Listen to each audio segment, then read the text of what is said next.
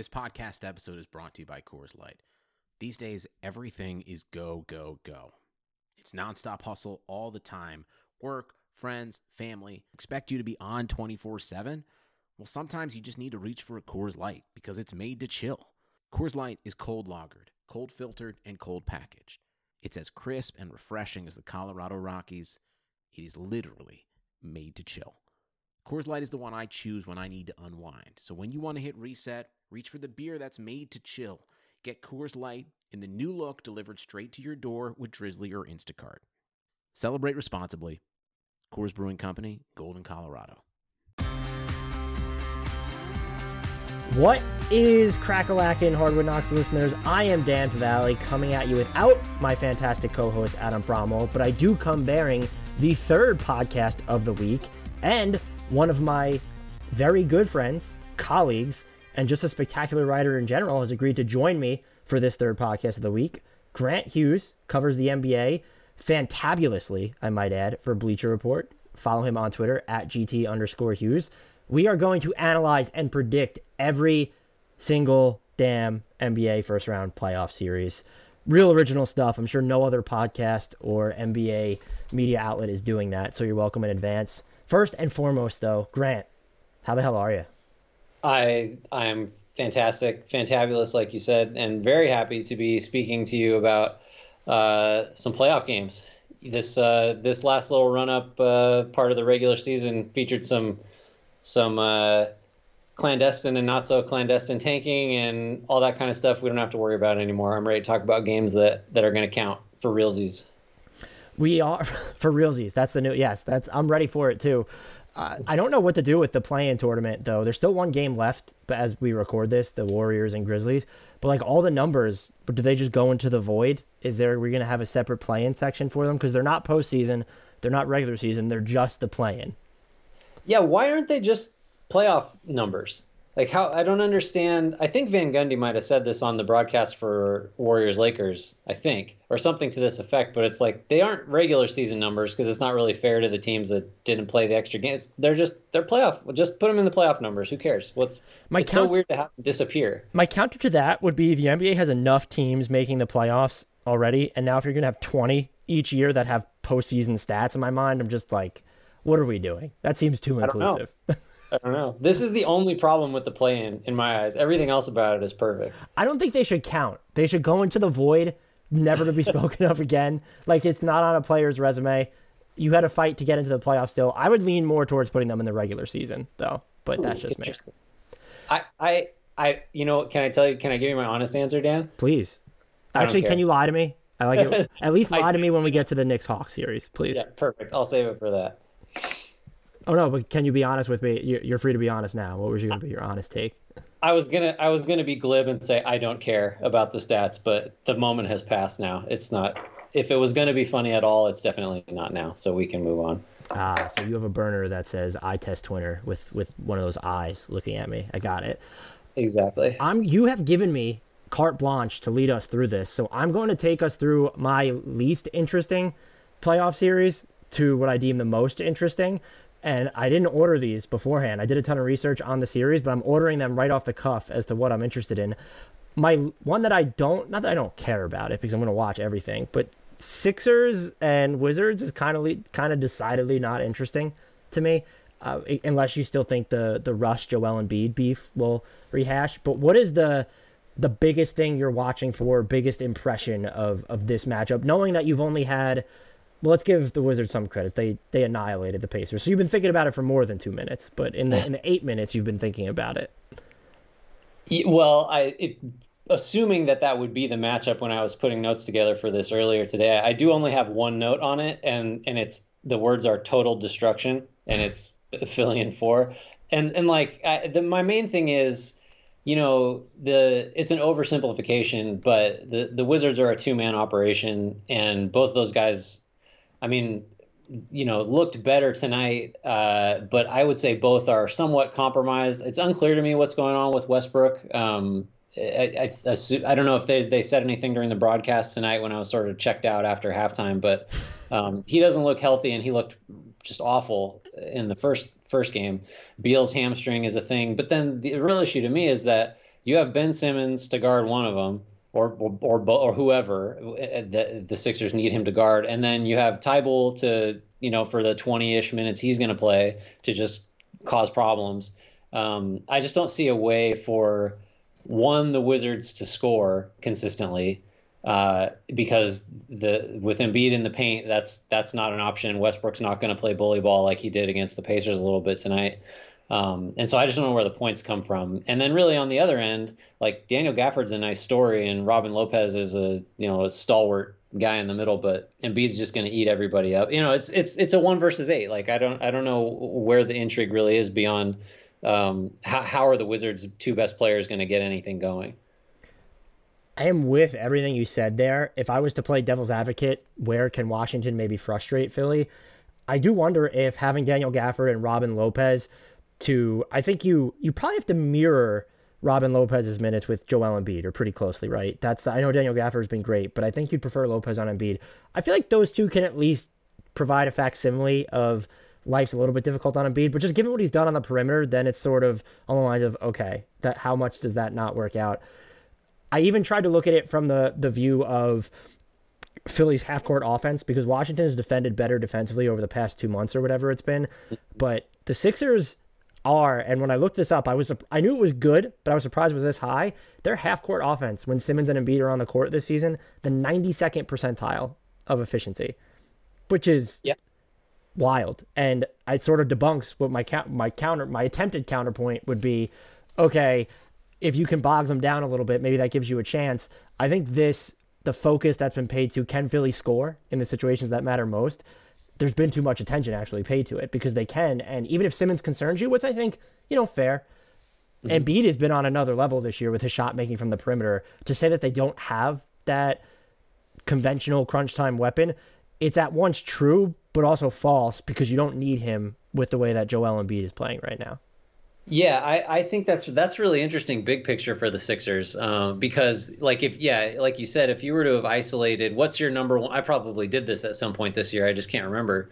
If you had to isolate what is your what is a concern that you know might come back to bite each team in a playoff series? And like yeah you, you know the numbers are what they are but I think it would have been still fair to say like how are the Sixers going to score in crunch time against a defense that has seen them five games in a row or whatever it is and and Ben Simmons is on the floor. Like that still to me is a legitimate concern even though the numbers are good, but that's a huge deal uh, if if that is just no longer an issue because then you know in terms of poking holes in the Sixers, you're really just sort of left with well Joel Embiid, you know, can't stay healthy cuz which is just that's not even that's that's an issue for injury is a concern for every best player on every playoff team. So that's a big deal. I, I would say that if the Sixers don't sweep, um, it's a disappointment. And because the sort of Embiid health issue is always going to sort of hang over the team, if you have to mess around an extra game or two against a team you should have just stomped, I think that's significant. So it does behoove the Sixers to just really, you know, not mess around in this series. It's significant, but it's also they're going to play the Hawks or the Knicks in the second round, so they don't have to worry about Milwaukee or Brooklyn to the conference finals. So they kind of can screw around without there being imminent payback. If they had to face one of those teams next, I would totally agree. For Washington, I don't want to dump all over them. You have if Beal and Russell Westbrook are right, that's a big ass what if at the moment. They have real talent at the top to where you, do they have two of the three best players in this series, depending on how you feel about Ben Simmons. In a vacuum, I'd probably still say no. Uh, Beal might be the the second best or the, can be the single best player in the series. But I do think both Russ and Beal are capable of being two of the three best players in the series. That helps them a ton. I I do think they can at least get Philly's defense sort of moving, depending on how much they rely on Garrison Matthews. I did wonder if it would help should the Sixers rely on Matisse Thybulle more than they did during the regular season. Does that put any extra pressure on their offense to where it gives Washington just some opportunities to come out? But I even I, I filtered out the data, and this isn't the end all be all, but like the Sixers half court offense with Simmons, Thybulle, and Embiid on the court, 89th percentile of efficiency this year. And so I find myself struggling to get concerns. And I wanted to ask you if you had an X factor for this series. I think mine would be for the Sixers, I'd probably throw it as Tobias Harris just in case Simmons can be. I don't know if he's too high profile, but if he gets a little solved a little bit uh, on offense, you're going to need Tobias Harris then to score a ton. And then for the Wizards, I wanted. To, is it Rui Hachimura Like, is he going to have the the hardest defensive workload here?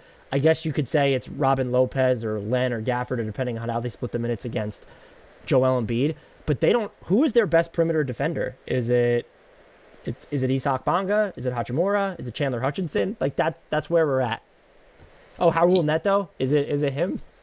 I, I don't have an answer for who their best perimeter defender is. I mean, like it's yeah, it, that that's a problem. I I do agree with you on on Harris though. We didn't even we didn't even mention him until just now. Like there's a scenario where he wins the Sixers a game. You know, he's the, he's not going to be he's not in the conversation as the best three or four, you know, third or fourth best player in the series. But if he has like a 36 point, you know, whatever, a 36 point game, and that wins the Sixers a game Uh, you know the the Wizards again. It's a one versus eight, so of course this is the case. The Wizards don't have the luxury of their third option or whatever he is relative to Simmons, but sort of an auxiliary player winning them a game. That's just you know that's just not on the table for them.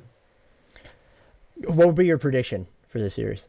I think it's a sweep. I, I think it has to be Sixers, and you know if it, it like five is as long as it could possibly go in my imagination, especially because again, we the the Beal hamstring is is if he's if Beal is compromised at, at all or significantly, I just don't I don't know where the points come from. Maybe the X factor is his hamstring because if yeah. if you have Embiid waiting in the paint for Russell Westbrook, you need everything that Beal does infinitely more. Yep. I'm going Agreed. Sixers and five just because I think Beal, Russell Westbrook get them at least a game, and there's maybe there's a, a game where Davis Bertans goes supernova. Mm. So I just don't think it's going to be competitive. I also don't think this next series is going to be very competitive. Uh, my second choice would be the Celtics versus the Nets. That is the the two v seven in the East. Thoughts, general impressions, key things to watch for this one. So I, I think I don't know if I was talking to you about this, but I think that Boston. I, I lump Boston and Miami together a little bit, and it's you know uh, uh, something. They're not very much alike, but I just in the sense that I believe in them more as playoff teams and regular season teams. I believe in their coaching. I believe in their versatility, their experience, like that whole thing. I think that's worth something. Um, and Tatum, you know, to a much greater degree than even someone say like Beal, I think he's he has the ability to be the best player on the floor in a game that also includes Durant and Harden and Irving. He's not the best player in the series, but he he can have that game or two where they just can't do anything with him. And it's not like the Nets have great defensive wing options. I get I don't know what they'll do with him, Bruce Brown maybe or uh, uh, someone I'm forgetting. Um, but I I think. I think the Nets will win that series. The the hesitation I have, in addition to the Tatum and liking Boston a little bit more than maybe I should, is that I still, and this may be an anchoring thing because I sort of have been hesitant to buy the Nets from the jump. Um, I thought like you know Steve Nash was in for just a miserable ride as coach of this team. I felt bad for him. I've been mostly wrong the whole way. You know, James Harden can't play a different way. Yes, he can. I was wrong about that. Uh, Durant is going to be diminished. No, he's not. Um, I think my hesitancy to say this is just a similar level of walkover as Philly Washington is that I still just don't know. I don't know. I think that the Nets have the potential to be absolutely dominant. There are a lot of statistical indicators that when they're healthy and they have all their guys, they just are. But I just have I haven't seen it. I still just envision ways for this to go wrong, whether that's Harden's hamstring acting acting up, whether that's Durant not making it through the series, uh, whether that's Irving going cold for whatever reason. There's just there's just enough uncertainty about a team that's obviously super talented for me to think. And I mean, I'll just, I guess I can give you my pick now. Uh, I, I, think the Nets win it, but I think it could go six. Um, so I, I have a lot of faith in Boston, and I'm still just a little uncertain about the Nets. I guess this would be the team that Boston matches up with well defensively better than people might expect without Jaylen Brown. Just to have Marcus Smart and then Jayson Tatum gives you two guys that can go after two of the the three stars in Brooklyn. I don't know what is the answer for the third one. Is just who are who is like, you know, let's assume Tatum gets a ton of time on Durant. Let's make that the assumption. Marcus Smart probably toggles between James Harden and Kyrie. Do you do you attach him to James Harden? And then, but who's the third most important defense? I just that's the problem. The math never works out when it comes to defending Brooklyn. And let's not forget, Joe Harris exists He has been yeah. just the quintessential superstar accessory for the Nets. They haven't played a ton of time together, those four, under 300 possessions. Their offensive rating in that span, though, is 129.2. The thing that also worries me for Boston specifically is there's the element of how much does it matter how well you match up defensively with Brooklyn by going uh, among all high volume ISO guys or medium volume ISO guys. The Nets have three of the top 10 by efficiency with Harden, Irving, and Kevin Durant. That's just so much firepower. I don't know that I have the Nets coming out of the East right now. My inclination would be no. My official pick as of right now for the entire East would be no. This feels like a situation where, to me, that they will steamroll Boston. I'd be a lot more intrigued by it if they had Jaylen Brown. They do have questions though defensively. Just I, you know, the the small minutes they've played with their big four or their their four top guys, they've actually been fine defensively. I does that hold up? Who is your five when it matters most? I think it'll be Jeff Green, but you mentioned Bruce Brown. Nic Claxton is my X factor because maybe that's the wrong pick for this series because which Boston big is going to scare you. Maybe if they go with Grant Williams at the five and they downsize, that makes you a little bit worried. But they switch so much. The Nets uh, per synergy switch the second most among all defenses this year. And I believe he's super important to that, more so than even a Jeff Green or a Bruce Brown. Maybe that's for something in later series, though to really be concerned about. My pick would be Brooklyn in four here. Ooh. I think. Okay. I mean, are they maybe they'll load manage their guys throughout the series? I wouldn't put it past this team. There's, I, I could easily just go five, but when I'm this much in on Brooklyn and sort of as low as I am on Boston, I think I need. I'm just going to lean into the sweep, and you know, Boston is going to have weaker points on defense for Brooklyn to attack as well. Just how many times are they going to go after Evan Fournier a game? And you can't take. He's my X factor for Boston. You need that other scorer who can both play off others and generate his own shot now that Jaylen Brown isn't there. There's Kemba, there's Jayson Tatum, but the Celtics kind of had the issue with residual scoring to begin with. Uh, it has to be Evan Fournier now. So how do you can you take him off the floor if he's getting killed on defense? This feels like the sweep opportunity in the first round to me. Yeah, I think I think to your point uh, that I, I 100% agree on Claxton. By the way, like he's going to matter. I don't know if it'll be this series, but but I think in a, the best the best case scenario for Boston is to play a team that plays a lot of drop coverage with a conventional big because then maybe in addition to Tatum you get some good Kemba Walker games where he hits five or six threes off the dribble. Um, that's not I don't think unless for some reason the Nets abandon all of their switching. I think they'll probably switch more and play DeAndre Jordan a lot and he drops um, it's going to be really hard for Walker to get going, especially like he's just I don't know he's looked okay in spurts, but he's just he's not someone that's going to break down a mismatch.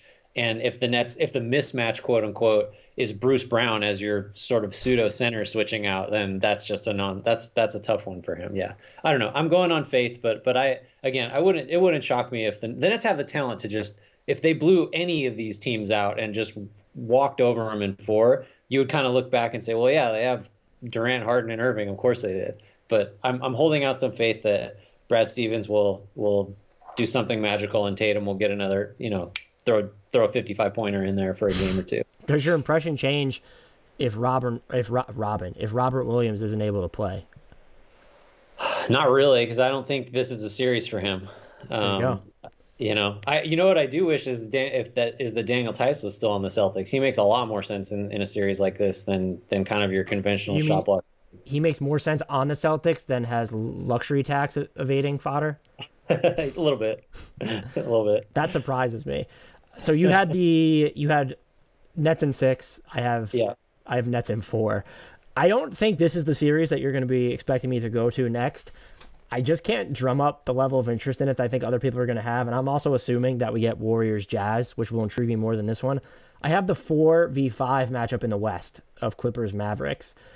I know people want to sort of build it up because of what it was last year, especially before the Kristaps Porzingis injury. I I think the Clippers are just I, I want to hear your thoughts first, but I just think they're I can't get a hold on them and I don't trust them. And it's not just because of what we saw last season. It's just even this season, whenever you're ready to believe in them, something happens in crunch time or the defense gets weird or the shot making is bizarre. I think they're just so much better than the Mavericks. And I've been, you know, they are fifth in the West, so give the Mavericks credit. I've just been so low on the Mavericks relative to the consensus because they are Luka Doncic. And I don't, you know, Jalen Brunson, Tim Hardaway Jr., fringe six man of the year candidates. Great, grand, wonderful. They just don't have the number two guy. They don't have that secondary shot creator.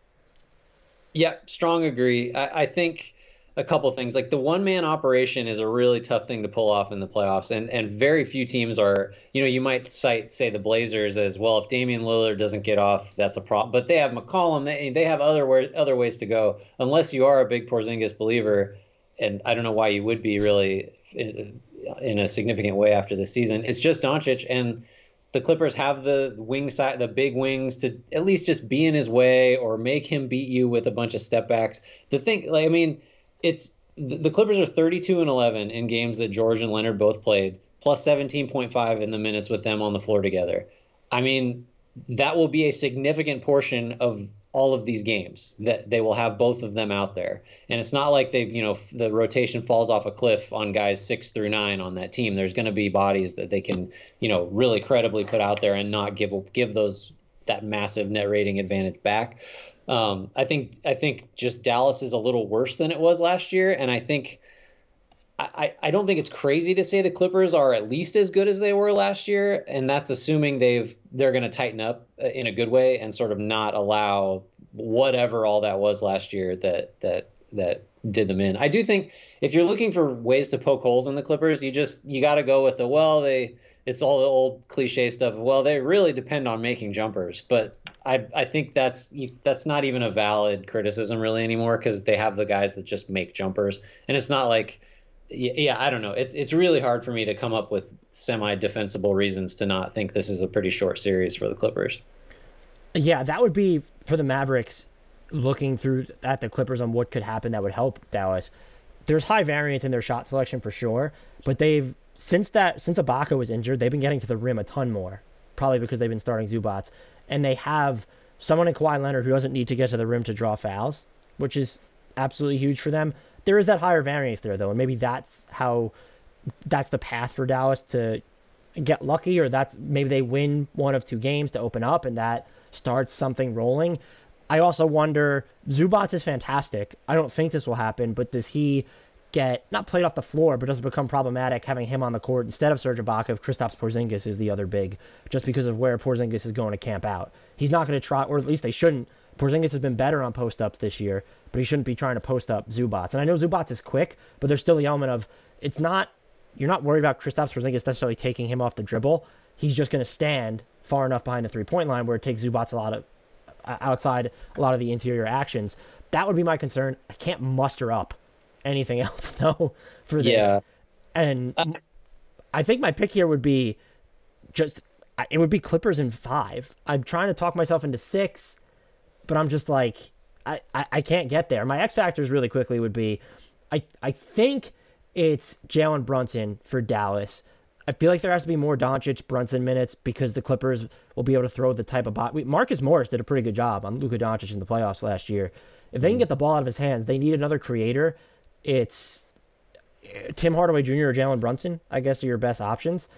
And then for the Clippers, it's kind of tough to pin down an X factor for them.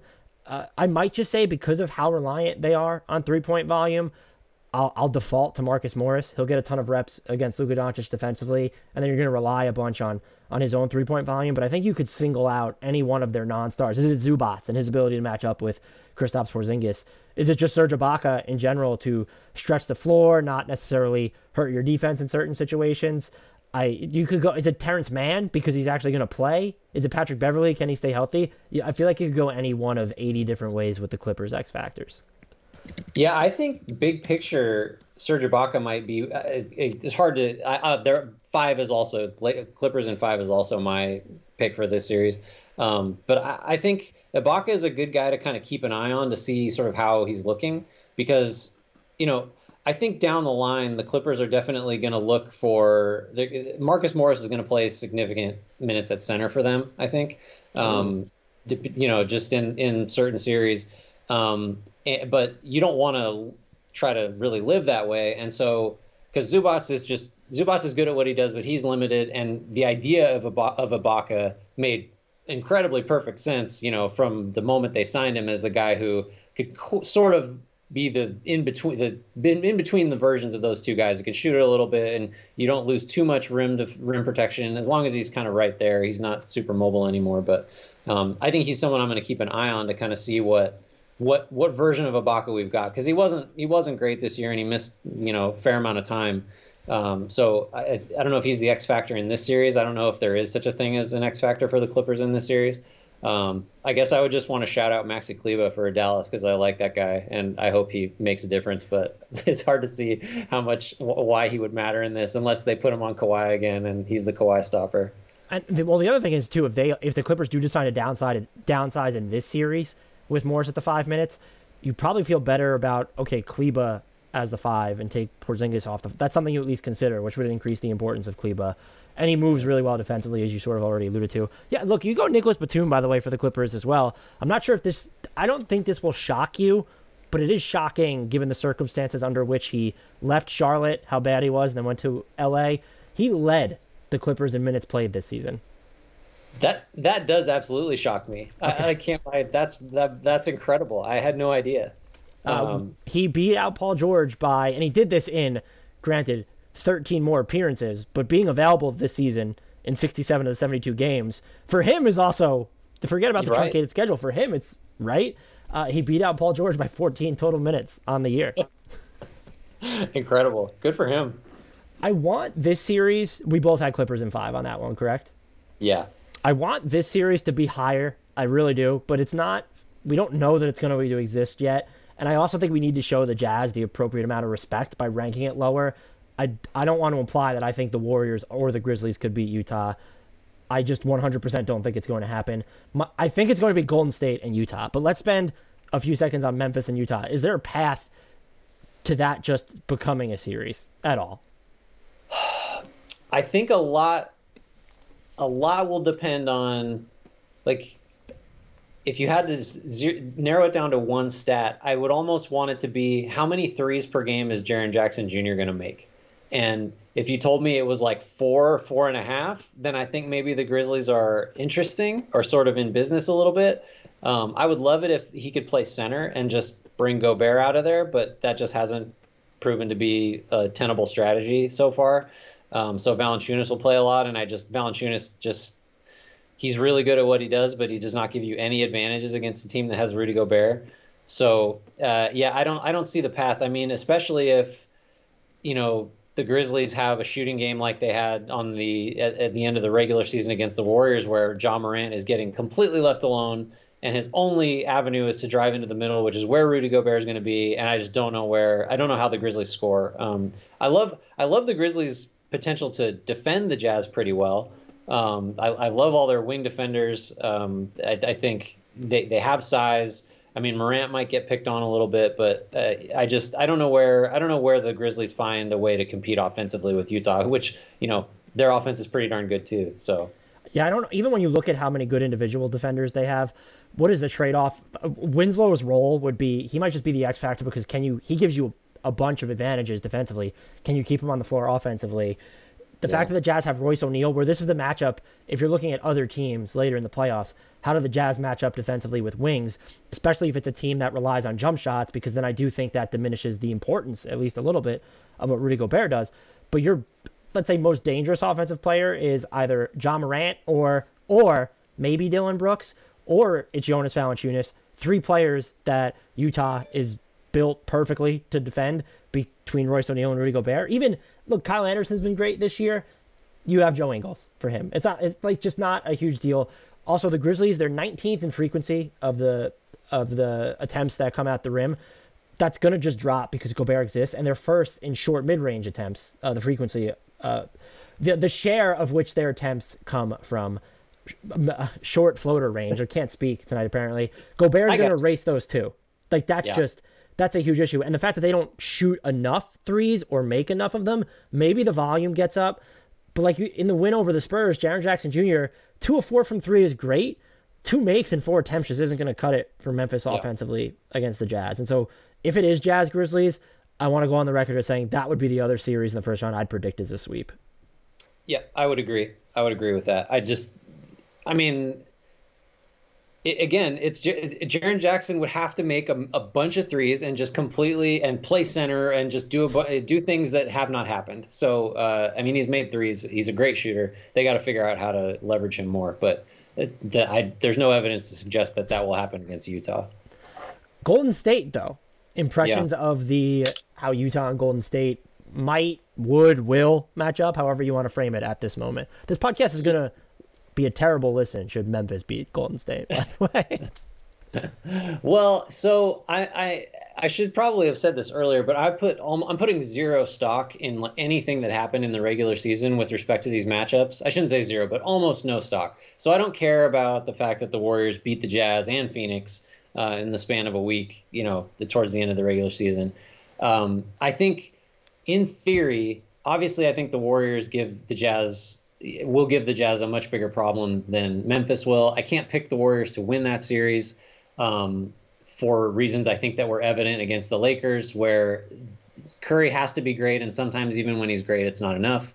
Um, but I do think, you know, look if if if the Warriors are going to play high pick and roll, and Draymond Green's going to play a lot of center, and Rudy Gobert has to come out, and, and he doesn't want to come out. There's a way for the Warriors to sort of tip things downhill offensively. Um, it may depend on Curry finding guys to make shots. It may def- depend on Green being able to finish in four on threes, things that you're not super comfortable with. But there are sort of ways I can see uh, the Warriors getting some decent looks offensively. And the Warriors defense is really good. Um, I, I think that they can give Utah, they'll make Utah work, especially if Donovan Mitchell is, is you know, whatever percentage below 100% he's going to be coming off that ankle. Um, I, I, think there's a scenario where this series goes six. That's going to be my pick. I'm going to pick the Jazz in six. Um, I just I just think the Warriors can make it interesting, but I'm not really ready to go further than that. I don't know. I don't know where you're at. Yeah, we're not. I one maybe it is being talked about, and I'm just not seeing it. I feel like we're not talking enough about the fact that Donovan Mitchell hasn't played in a month, right, and is now just coming back. Does that at all make Utah easier? To defend. They have other shot makers when you look at Jordan Clarkson or shot takers, depending on the night for Jordan Clarkson, not always a maker. Joe Ingles, Bojan Bogdanovic. You might Conley miss a ton of time towards the end of the regular season.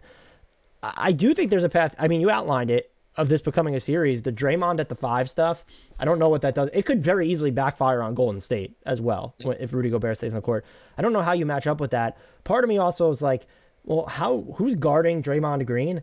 For the Warriors, uh, for the Jazz. But then it also kind of doesn't matter with the way that Green plays off. Like you just look at how the Lakers defended him. Didn't you know they they doubled and tripled off of him. They just didn't care about him. Let him take wide open threes. You can use Gobert in that situation if you really just want to. So it, it does it neutralize the threat of the the Curry Draymond Green pick and roll at all? I it's one of those situations where because Golden State is so good defensively, and you're not going to have Conley or Mitchell presumably at full strength, how disruptive Golden State could be if they give JTA. Uh, I was surprised that he didn't play. I know he played 25 plus minutes, but he really wasn't on the court like during the most important moments of that Lakers game. I think he can help them there. Having him and Draymond Green on the court, even Andrew Wiggins, like they could really gum up things for Utah offensively. But then I'm also like, how do you defend if you're Golden State? Gobert's rolls. He's gotten a lot better at spraying passes on them, and just in general, he's always had the you know the power and, and quality finishing on the roll like Kevon Looney, Draymond Green, I don't are they built to do anything like that? I think Steph wins them at least a game on his own. And that's why I'm inclined to go Warriors in 6 because if you know you're going to get a game, and that's what I'm doing entering into this series on behalf of the Warriors. I don't think the path to getting another one is all that outrageous looking at Utah's makeup given what we've mentioned about Mitchell and Conley. And I do think that Golden State maybe aside from Gobert's rolls, like they could really do give them some issues. My two quick X factors would be I think I'll pick him for every single series that the Warriors are alive in. So just this one. Uh, Jordan Poole. Just yep. th- they need another guy who can not just make the shots a- away from Stephen Curry, but who can also create them in the let's say six to ten minutes he's not on the floor. And Andrew Wiggins, he's still too idle in the moments he plays without Stephen Curry. I think he's so important to this team defensively. He's shown that he can take advantage of some of the wide open opportunities. He has not been the go getter without Stephen Curry on the floor so as a secondary creator alongside Steph, or in the minutes he's sitting, it's Jordan Poole for me. I think it has to be Royce O'Neale for Utah, just because he's going to see the lion's share of the time against Steph. But I think you have a couple of different options there as well. Yeah, I think one thing I, I'll do a couple X factors and sort of get to them in a roundabout way. But I think specifically, I think we agree that uh, defensively the Warriors can really can make can make this difficult, and that that's largely because the Jazz have struggled consistently in the postseason against switching because they just they haven't had guys, even Mitchell, that you know that have consistently been able to break down a defense and get consistently you know efficient opportunities to score. And so if Mitchell and Conley are compromised, like now you're talking about boy Jordan Clarkson's important to this offense. And man, like Joe Ingles has got to you know do a lot more with the ball in his hands and and it's it gets tough because you know even really even if if Conley or Mitchell are fully healthy, the switches you're going to be generating in crunch time are going to get you Toscano Anderson or Green on either of those guys. Like I don't know, that's that's that's not the worst setup, certainly in Green's case for the Warriors. Um, but that's why I kind of think uh, Mitchell's too easy to pick as the X factor for me. I think it's Conley, and that's he's someone that we I've kind of been.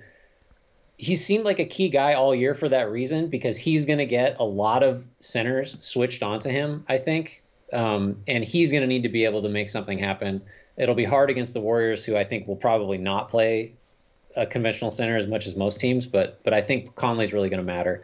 Um, for the Warriors, like, yeah, I mean, Poole matters. He's probably their third most important player after Curry and Green, just because of the what he's able to do as a shot creator that they just don't have anywhere else.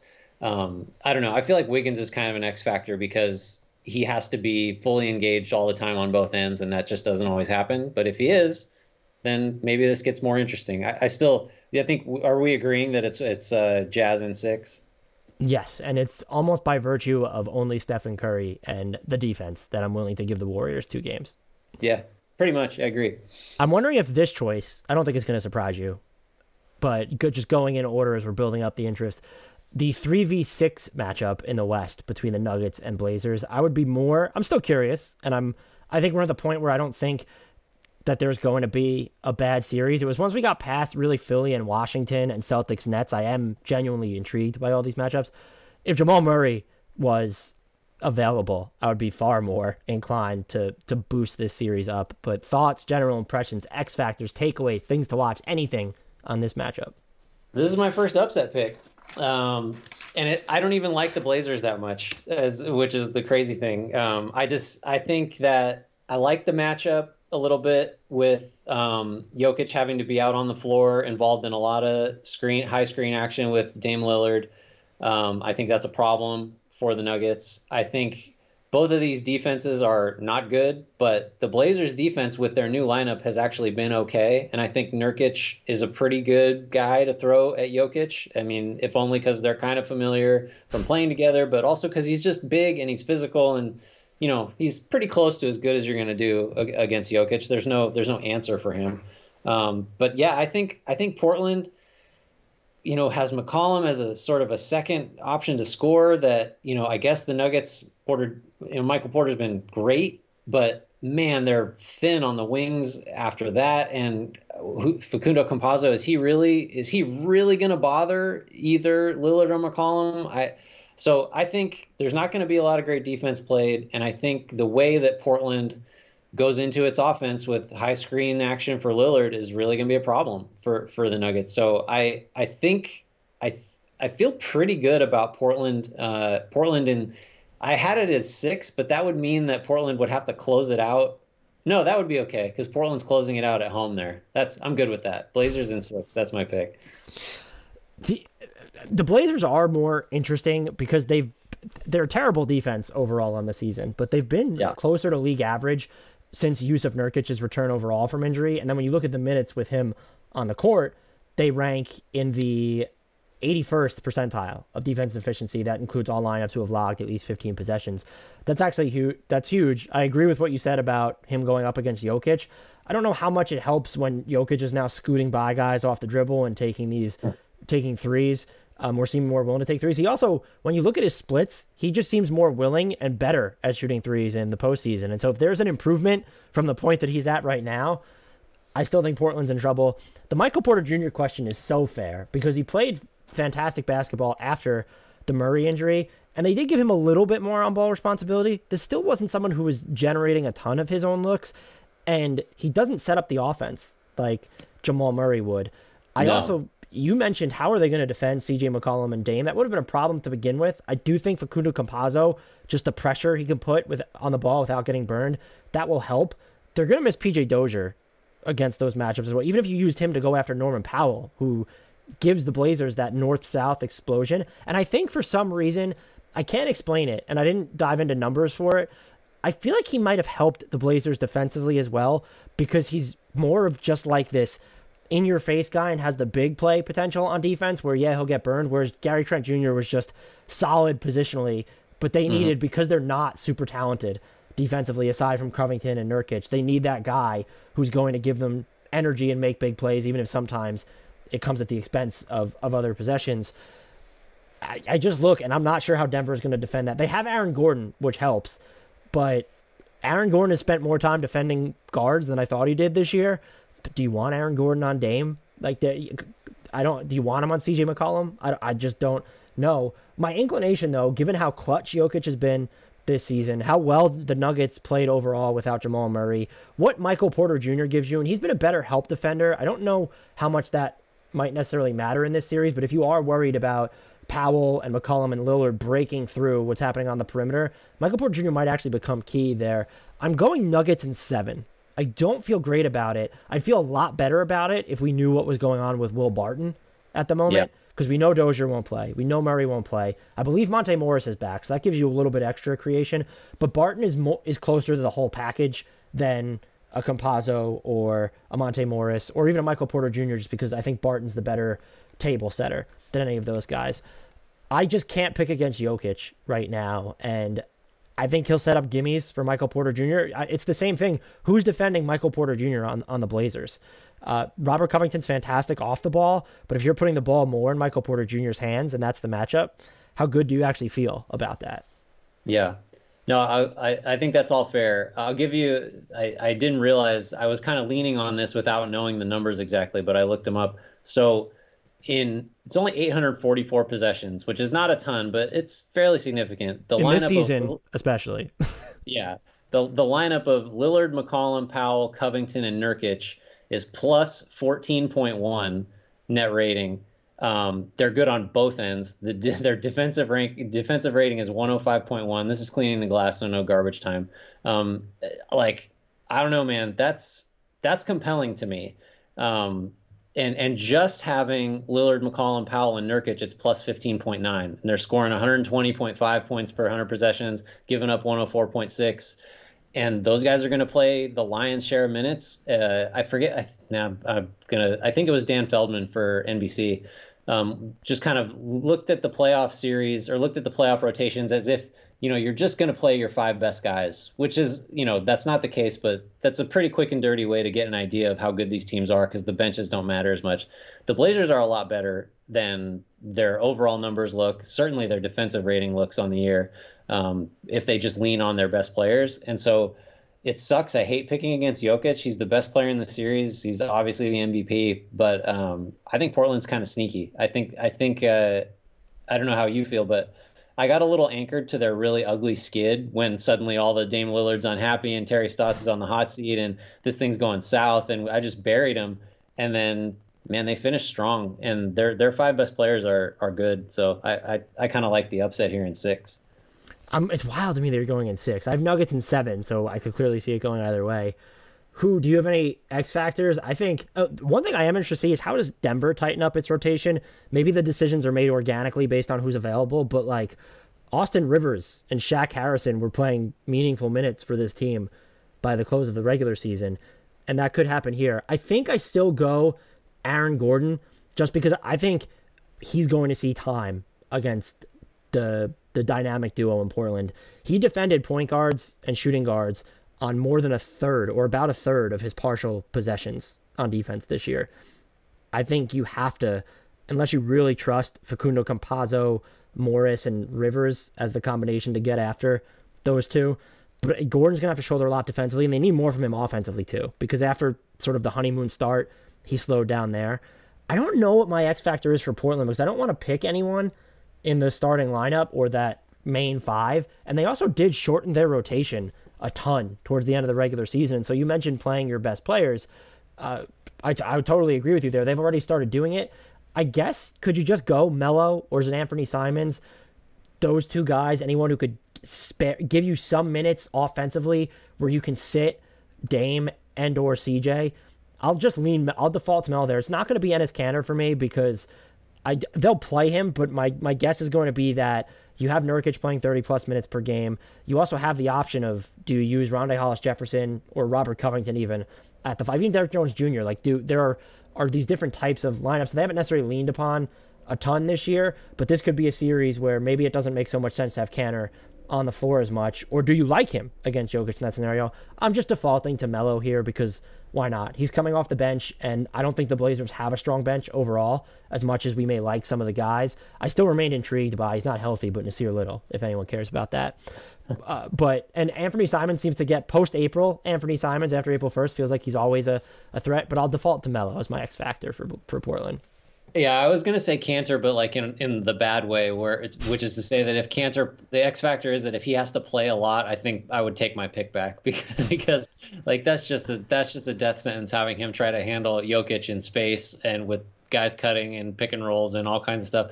Um, isn't it interesting that the the best thing about Aaron Gordon on the Nuggets was that in theory oh finally he's going to just do the stuff that he's good at and he's going to he's going to scale down. He's going to trim the fat from his game. Orlando is always trying to he or he wanted to always be a little more than he was and now that's exactly what's being asked of him. He's you got to up the playmaking. You're going to have to score more. You're going to have to guard multiple positions.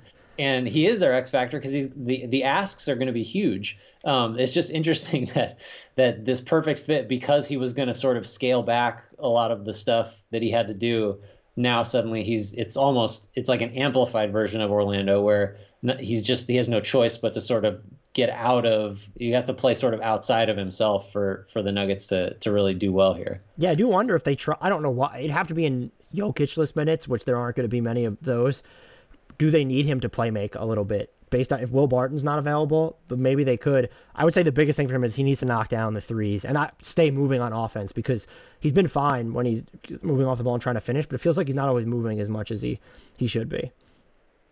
Yeah, I agree. So you no, I, go ahead. No, I was just gonna I was just gonna say it's it, Gordon. I reiterate that Gordon's role in this series is massive. Blazers in six for you. I have Nuggets mm. in seven. The the next matchup for me, I feel like it should be higher. Granted, we only have three left. The three v six matchup in the East, which is Bucks Heat. It's we know what happened last year. Everyone always questions Milwaukee. I think the reason I almost feel like this intrigue level is inflated by me. I don't think the Heat have a chance in this series. I'm just curious how you feel. So it's it's I think maybe like my second most interesting series but then I have Bucks in five. So I agree. Like there's, I, I want to. It's all. It's. It, I mean, it's all. All the cases all there, right? You know, Miami handed it to him last year. Uh, that Erik Spoelstra is a great postseason coach. They have Adebayo to get in Giannis's way. That's worked. We've seen that work in the past. Uh, just the the the Heat. I again the kind of like the Boston thing. I think I think the Heat are I think they played over their heads last year, obviously, to make the finals. They're not they're not even as good as last year's regular season Heat, and the playoff Heat were three notches above that. So they're they're not starting with at the same level as they were when they made their jump last year. Um, but it's it's more it's more gut thing. It's it's the pressure on Budenholzer the fact that he has failed to adjust a million times and nobody forces adjustments more than the Heat and more than Spoelstra. But then it's just a talent thing, and the Bucks have so much of it, and they really have kind of played this season in anticipation of having to play different styles in a playoff series. And so, if, if they're ever going to be ready for the Heat or a team like the Heat, it's got to be now. Um, but I agree, it's a, it's a, it's still like a super interesting series. If the Bucks lose Game One, for example, can you imagine the like the what the vibes are going to be? It's going to be, I mean, it'll be fantastic. Um, but it's it, yeah, same. It's hard. It's hard to see a way for for the Heat to win the series or even really be competitive since I'm picking a five game series. But but I agree with you that there's just something about it that feels, you know, like there's the potential for something interesting. And look, the fact that I know we talked about how much more the Bucks switched, but they per synergy increased the frequency with which they played zone basically six by six times. I'm wondering if that matters versus the Heat because they improved their three point clip a bunch towards the end of the season since about April 1st. But you look at them and they don't have a ton of great shooters. Jimmy Butler doesn't take a bunch a bunch of threes anymore. Adebayo lives from the mid range more than he's going to from beyond, and you'll be okay with him taking those looks. There's Duncan Robinson, but who's just the guy that's going to be lights out aside from Duncan Robinson? And if you can force the Heat to sort of live on the perimeter, like similar to what the Heat were trying to do with Giannis last year, I will say that is the pathway though, because the Heat excel or know how to play zone so well. Does right. that give Milwaukee problems? I think. Look, Eric Bledsoe was dog shit for New Orleans this year. Maybe had a lot of stuff going on. I personally had to change teams, pandemic, all that. Not trying to dump all over him, actually. Jrue is a massive upgrade offensively. Huge. Can Huge. score can score at every level where Bledsoe just in the postseason specifically cannot. And is Miami zone going to be that effective then against Milwaukee when you have Jrue Holiday and Middleton on the court at the same time? The other thing to note here, and the numbers don't support the finishing as with Giannis as a screener, but the fact that he's doing it more and can be used as a decoy in those instances, maybe that's a way to bust through Miami zone at points. I, I honestly don't know. I'm genuinely curious. My X factor here would be Mike Budenholzer to see how many adjustments he actually makes throughout the series. is he is he willing? Look, the Bucks made a ton of adjustments this year, so if that informs what's going to happen, they'll be fine, I guess but it's it's Mike Budenholzer. What are, we have to, you know, you could is it Giannis's jumper if you want to say that? Uh, I just if they're the other thing I want to see from them is what I was getting at. They didn't really play, and I know PJ Tucker was injured for a bit. We didn't see a ton of PJ Tucker and Giannis as the primary front court. I think that's something that in every single playoff matchup that they'll have is going to be important. Are they going to go to more of that? How much are you relying on Brook Lopez? You're so good at preventing shots at the rim, but like, in, is Jimmy Butler is going up against Jimmy Butler, sort of a different beast there. My X factor for Miami is Tyler Herro. Played so well in the bubble at points last year, very up and down this year. Had a pretty strong close to the season though, and they they need someone other than Butler and Adebayo. You can even talk me into Dragic just because he's not the same player he was last season. You can talk me into Trevor Ariza too because he has to play the role of Jae Crowder, which is part of what made the Heat so dangerous last year. Crowder had some really good moments defending Antetokounmpo. They lost that. I'm not going to say that Jae Crowder is the sole reason the Heat aren't where they were last season, but he's a bigger reason than I think people have really noted because you can't. You can do things like maybe Andre Iguodala helps you there. You lose a hell of a lot of floor spacing if you're playing Bam, Butler, and Iguodala at the same time. Yeah, how dare you take both of my X factors? I, I was going to say Tucker, mo- uh, kind of in the same. To be fair, I named same... half the Heat's roster, so there's a good chance I was going to steal your X factor. Gonna, Dragic was going to be my backup, and then you just went ahead and listed him off too. um, I, I, think Tucker, so sort of in the same vein as as I'm interested in how, what Ibaka is going to look like. Um, because Tucker's so important in theory for what the best version of this Bucks team wants to be. Um, and I certainly was not satisfied in the regular season that he's anything close to Rockets PJ Tucker. Uh, you know that that could do do PJ Tucker stuff for I don't know 25 minutes a game. I mean even that you know. I, so I want to know. I, maybe this isn't the series where the Heat or where the Bucks either need that. Um, I, I just would echo the Herro stuff because. I, I don't I don't think it's realistic to expect Dragic to have just another incredible turn back the clock postseason run. Um, so if there's going to be an sort of an overperformer, it makes more sense for it to be Herro since you know he is he can get his own shot. He can get his own touch. That's kind of the problem. But tough shots might be all that the Heat can generate against this defense anyway, um, with all the length it has. And I mean, if he gets you know locked up on Jrue Holiday, good luck. Good luck to you. Um, but yeah, the, the Heat are going to need ways to score, especially from the perimeter because um, the Bucks are going to surrender threes if they play their base defense. So somebody's going to have to hit them, and so Hero Herro seems like the likeliest candidate for that. The other thing with, uh, did you have a Bucks X factor? Uh, I'm just going to say Tucker. The just it also the it also could be Bryn Forbes, but I think that's really dependent on Budenholzer as well as. Are you going to play Bryn Forbes in the second half over Pat Connaughton? It seems like they get addicted to bad Pat Connaughton second half minutes at points. But Bryn Forbes, led the NBA in points per touch this year. And so if you're looking for someone to maybe help bust up the zone and hit shots from the perimeter, I feel like he could be valuable. Again, this all comes back to who is Budenholzer playing because the the Bucks are more playoff proof to me. They are also definitively shallower than they were last year. Yeah, that's for sure. I I think we didn't mention too. Um, he wasn't a huge factor in the playoffs, but you know when the Heat gave teams trouble with the zone, it was because Derrick Jones Jr. was at the top of it, and he's not there either. And that's he's also point. not really Derrick Jones Jr. anymore for some reason because that just he hasn't translated in Portland. But um, that's that's just another thing that's sort of off the table for the Heat that worked really well. I have to not quote Brandon Jennings, Bucks and five just like you do. I was tempted to put this series at the top because I feel like I'm hitting the low hanging fruit by putting the series we'll speak about uh, last.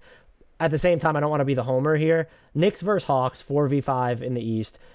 I don't know that I have a feel for this series. Do you? I don't. Um, I, I, well, I think part of it's because but here's my main concern. First of all, you are an enormous homer for this to be your second most interesting series. Really, uh, Trae Young in the playoffs? How do they defend Julius Randle? I, I think no, I'm just kidding. I think I think it is interesting because of how much we don't know. Because this is and it's kind of dead even. They so have much... the same record.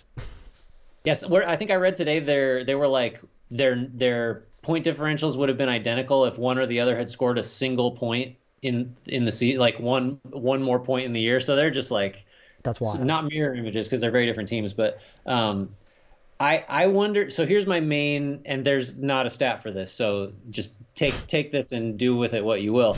I wonder how much how much the Knicks might suffer from not having another gear. You know, like we, it's such a cliche, but and I'm sure you've even heard this argument, but it rings true to me that part of the reason the Knicks were so good this year and so surprising is that Thibodeau had them playing their asses off all the time. And their defense was wired tight to like a playoff level of intensity and attention to detail all the time. And they had to because they just didn't have elite defensive personnel. Some they have good defenders, uh, some very good, but I think they succeeded. You know, Randle being twice the player he used to be was a huge factor, and some hits in other areas. But the defense was just on a hundred I don't know if they have 110. Like I, so I think, and, and I don't know if that's the case with the Hawks or most other playoff teams. Uh, so I, I just wonder if we've seen the best version of the Knicks, and it, we know that it's about as good as the regular season version of the Hawks. And on the theory that the Hawks can be better than that when they play their best guys, and you know whatever all the other they're focused in the playoffs and they can scout and blah blah blah. Um, so that I think if you're looking at these two teams as even I think that's where I would draw the the potential point of separation is that I think the the Knicks are like maxed out, and and so I, I don't know how much better they can be. Yeah, it's how do you increase? And I think it was John Hollinger who pointed this out for the Athletic. How do you increase Julius Randle's minutes when he was playing 38 a game already? How much? That's another thing. They've already played all their best guys like ro- playoff rotation type style. So that yeah, great. That's a great point. The I think what this works against them because they play so slow. They were 30th in average possession time in the league this year, 29th after the trade deadline, so playing a lot faster. Uh, I don't know that you talk about the lack of the offensive gear, uh, lack of a different gear in general. Maybe they have it defensively because I think we've seen it. Everyone talks about their shot profile, allowing too many looks at the rim, too many threes. When you really dug into them, especially later on in the year, uh, the shots at the rim, Nerlens Noel is just going to eat those for breakfast anyway from beyond the arc, they're like really selective on. They, help off from different spots. It seems like, and they'll chase guys off the above the break looks. And so I think their defense is even better than people assume and should be fine in the playoffs. Who who do you have if you're the Hawks to throw at Julius Randle is the other question. Do you trust Clint Capela on switches?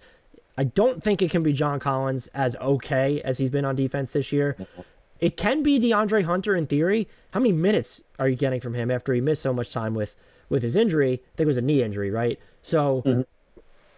uh, the, Randle's been hitting tough shots all year. I'm wondering if he can actually just dice up the Hawks and have an easier time than normal. That will really help them. But who the Knicks? They you know who? And then all, the other question here is you know who's defending uh, Derrick Rose? Been spectacular for the Knicks, and are they gonna how much we know Derrick Rose will play with the starters. How much did they lean on the bench units that were so good for them? It was either RJ Barrett plus bench units started killing people towards the end of the season. They've done Julius Randle versus every bench because I do think Immanuel Quickley and Derrick Rose playing them at the same time that puts the Haw- Hawks in some um, dicey situations. Kris Dunn wasn't really a part of the rotation towards the end of the year, I don't believe, even after he came back from injury. He would be a natural option for them to go after that with. But Cam Reddish still hurt. So how would you defend that that backcourt if you're Atlanta?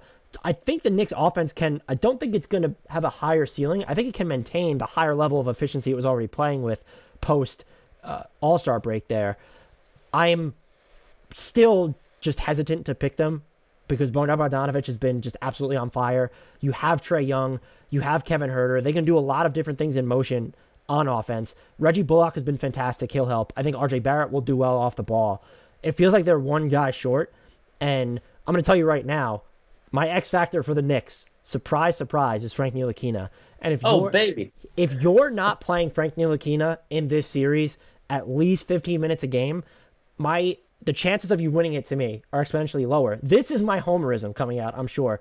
Who else is suited to go after Trae Young though on this team? Who?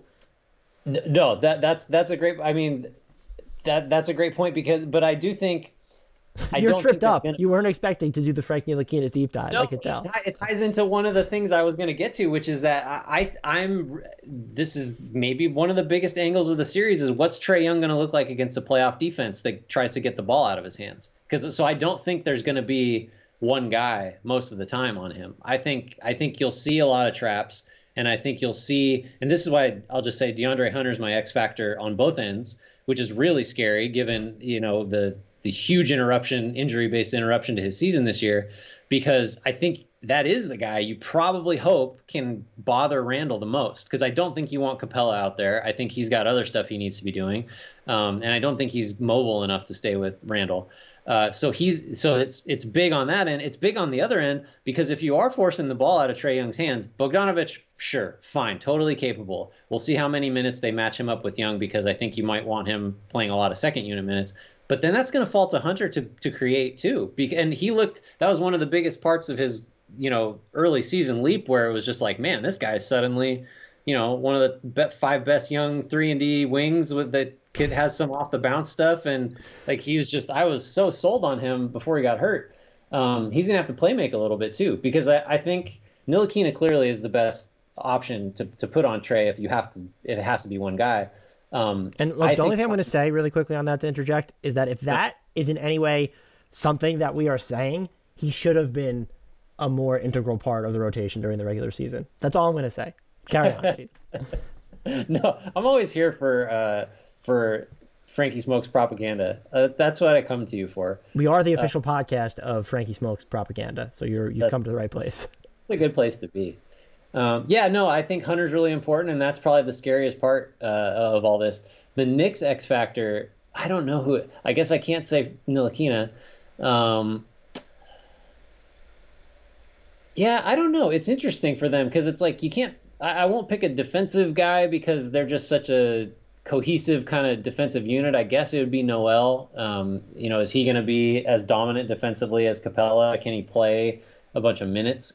Um, yeah, I don't know. I guess maybe it's Quickley just because I'd like to see how he sustains his effectiveness against a playoff defense. Um, I feel like I keep going back to that, but I just can't. I've never been more convinced that the playoffs are just different. And so, what you think you know about a player, especially a rookie, you can't really verify that until you see what happens in the playoffs. So I, would be curious if he uh, is similarly effective, if he can sort, if it's Young on him, if he can sort of make Young work and tire him out. That that seems like that might be important if you're trying to slow Atlanta down on offense.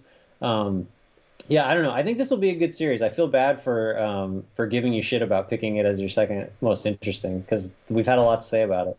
Yeah, look, you could go. I think you go with RJ Barrett or Bullock as another X factor too, because I'm assuming one of those guys seems sees a ton of time on Bogdanovic. Uh, maybe hmm. Bullock mm. sees a ton of time on Trae Young if the yeah. If the Knicks don't play Ntilikina in the first place. Maybe even Barrett does too. I'd, I'd say it's probably more likely Bullock. The other thing here is though, how often is you could say Thibs is Elfrid Payton playing ever in this series? And I I want to make it clear that because it's a pandemic season, because Elfrid Payton seems all over the place on the court, I don't necessarily want to dump all over him, to borrow a phrase from before. But he's been fucking awful this year for them. They are a minus 83 points this year when he's on the court. They're plus 245 when he's off. I know a lot of those are bench minutes. I don't fucking care because we've Yeah. seen Rose play with the starters and they've annihilated people. I'm not even saying start Rose, start Frank Ntilikina. Shocker, novel, I know. And I understand the thought process behind starting someone like Payton. Theoretically, get you into your offense where Ntilikina will not.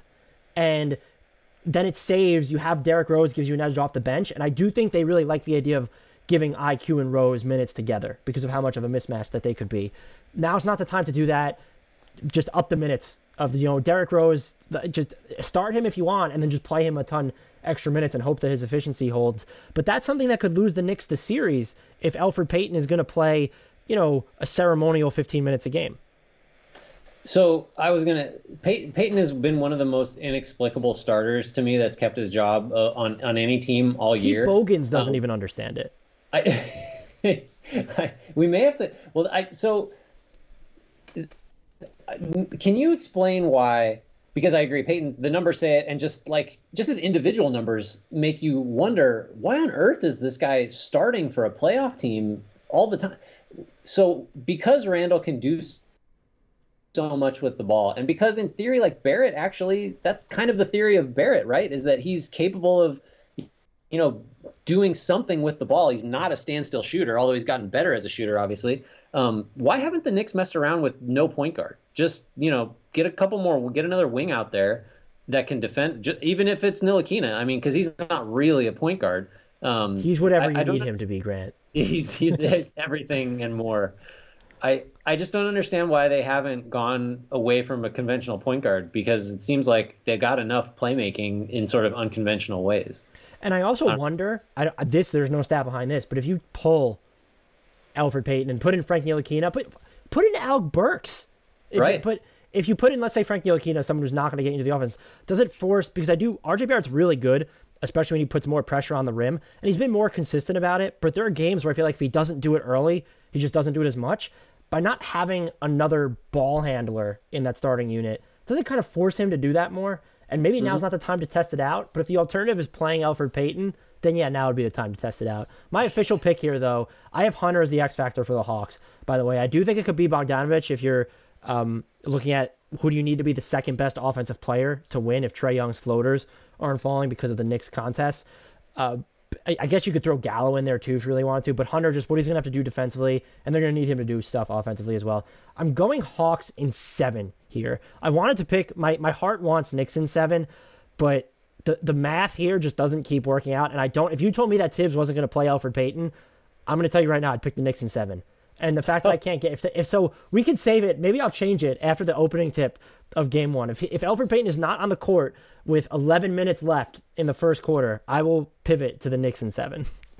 It's very unsatisfying that I also picked the Hawks in seven, and it was like a throw my hands up pick because obviously we've kind of explained why who, who the fuck knows what's going to happen in this series.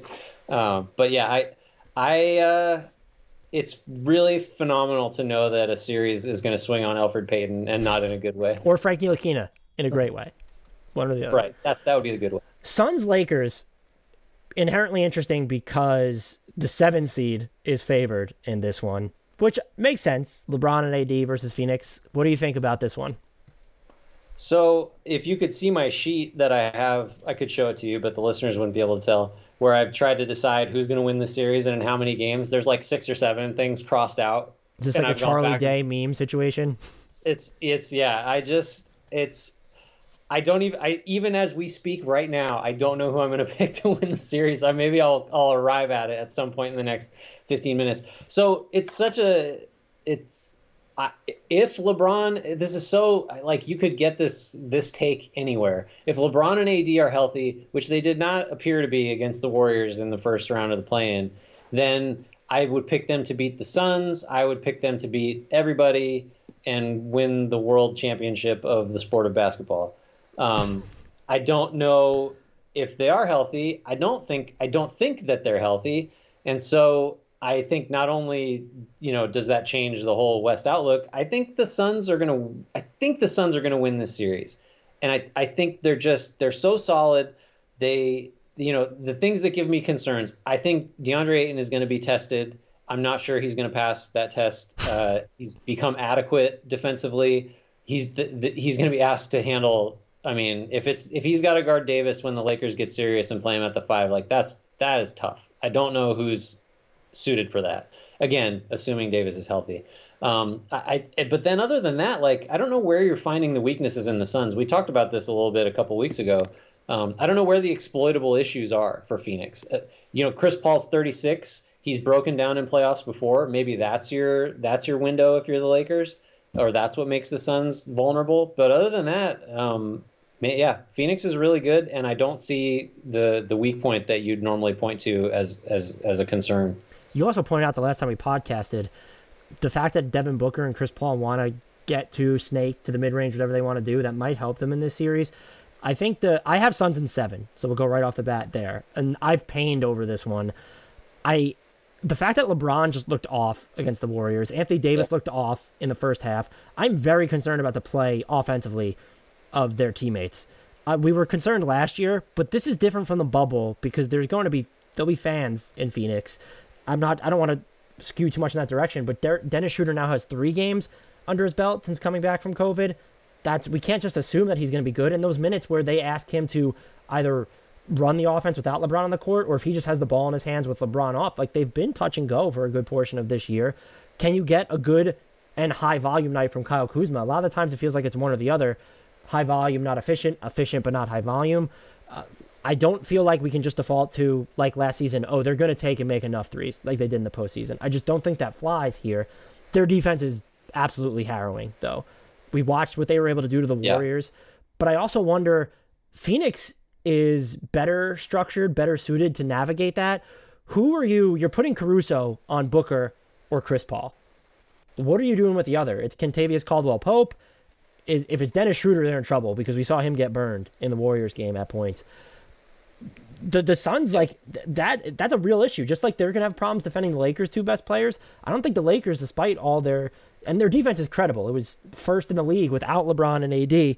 So I'm not trying to downplay that, but the consistency those two play with and the the decisions both Booker and Chris Paul make if they are double teamed and Booker is double teamed more often than Chris Paul they're just so used to that now, and they're going to make the right play. And I trust their supporting cast. If it's a Mikal Bridges, you need him to take a three, um, or attack a closeout, or cut to the basket.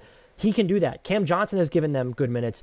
My biggest concern here, and it's not the lack of experience outside Chris Paul and Jae Crowder, is the center rotation because the Dario Saric at the five minutes statistically have been great, that came against a lot of second units. He was there was a stretch where he was closing games over DeAndre Ayton. That's since passed, and Sarge just isn't playing as much. It feels like defenses have, or excuse me, offensive offenses have figured out how to attack those units.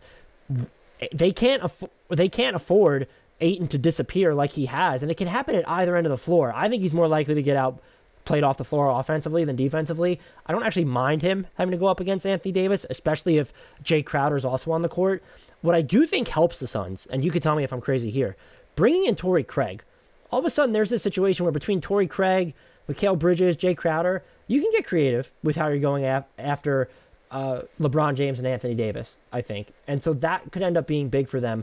If LeBron's ankle wasn't in question, if Davis hadn't sort of been all over the place a lot this year, even coming back from the injury, I would be picking the Lakers. I want to make that clear but they're not healthy. Their support, their third most important player isn't healthy and has been all over the place himself. Suns and seven feels like the right pick here. And my final thing to wrap up would be, uh, and obviously if you have X factors, I'm just gonna piggyback off of those. But I think Jae Crowder is my X factor for Phoenix. Will they consider doing like the Jae Crowder, Torrey Craig front court? where they just don't have a center if Ayton's getting cooked enough. And if it's Davis at the five, you don't do that if it's Gasol and Davis. But that's something I'm just going to look at. But Jae Crowder's been huge defensively for them all year. The Lakers' X factor for me has to be Dennis Schroeder because they need him to be able to to generate his own shots, put pressure on the basket. Uh, it's not, and again, it's not just about the minutes LeBron is off the court, of which there will be very few. It's the minutes that he's on the court too, and you don't necessarily have him on the ball. Yeah, it's tough. I, as as you were talking about Crowder, you know, I, I, you know, there's nobody great for LeBron, but if LeBron is diminished, then Crowder's pretty. I mean, I'm pretty good with Crowder there. And then the other thing that does is Bridges is going to guard someone that is not qualified to be guarded by Mikal Bridges, and and he is going to shut that guy down and be all over the place in the passing lanes. And so I think just macro, uh, the Lakers are if the if the Lakers lose this series, which I think they will, I think I'm going to go with you and say Suns in seven because I can't I can't do it in six because that means they'd have to win it in LA, and I can't do it in five because that's not enough respect for James and Davis. So seven, but I I just think that like I I just I I just don't know where the Lakers are going to be able to consistently succeed on offense if James or Davis I mean, and is obviously they have no chance if both of them are not not dominant offensively. But if one or the other, because I don't trust Schroeder at all. I don't. I KCP might hit some shots. Uh, Kuzma, I don't trust. Wes Matthews, I don't trust to play significant minutes and matter. Like they're they're just not going to be able to score. I feel like I've said that about several teams, but um, it's it's an acute issue in this series because it's just the Suns. I think are going to score. Um, I think they have too many ways to get that done. Um, even it's even against the defense as good as the Lakers, I just don't know how. And, again, if LeBron and AD are magically healthy, erase everything I just said, and I think the Lakers win the series. But uh, as it stands now, I think it's going to be really hard for them to to compete offensively. Yeah, having Jae Crowder on LeBron with I guess Ayton on Davis, and if you're able to use Torrey Craig and or Mikal Bridges as the helpers because of who they're coming off of, big mm-hmm. for Phoenix. I also think depending on how the Lakers mirror minutes with who's ever guarding Chris Paul, or let's say it's Devin, let's say it's Chris Paul, are they pulling Alex Caruso when Chris Paul sits? And then the minutes that Devin Booker and Cameron Payne play together, they might be few and far between. They might be able to put real pressure on the Lakers defense in those situations then. And so Cam Payne could be another X factor here. He's I'll say this, I trust Cam Payne coming into this series more than I do Dennis Schroeder. I was just gonna say I think I'd rather have Payne eh, than Schroeder just in a vacuum uh, for for what he does. Um, I I just say Ayton is my X factor for Phoenix, um, and for the Lakers you can't pick James or Davis, so I guess I'll probably just go Kuzma because maybe that's a way that you you know you get somebody hot, he makes some shots, and that wins him a game. I don't know, um, but that's pretty bleak when Kuzma's your X factor. Right. I mean, maybe he sees time running up against Book defensively too, which is that yeah. makes him huge. Grant, this was great as always. Thank you for giving me so much of your time. I did not expect both of us to have the Suns beating the Lakers, though. Maybe that's going to be a, a more popular pick than I thought. I thought Suns in seven was the saucy selection, but perhaps it's not. Everyone, follow Grant on Twitter if you're not already at GT underscore Hughes. Does a fantastic job covering the NBA at all levels for Bleacher Report. until next time, leave you with the shout out to the one, the only, going to shift the tenor of the entire Hawks Knicks series. Frank Ntilikina.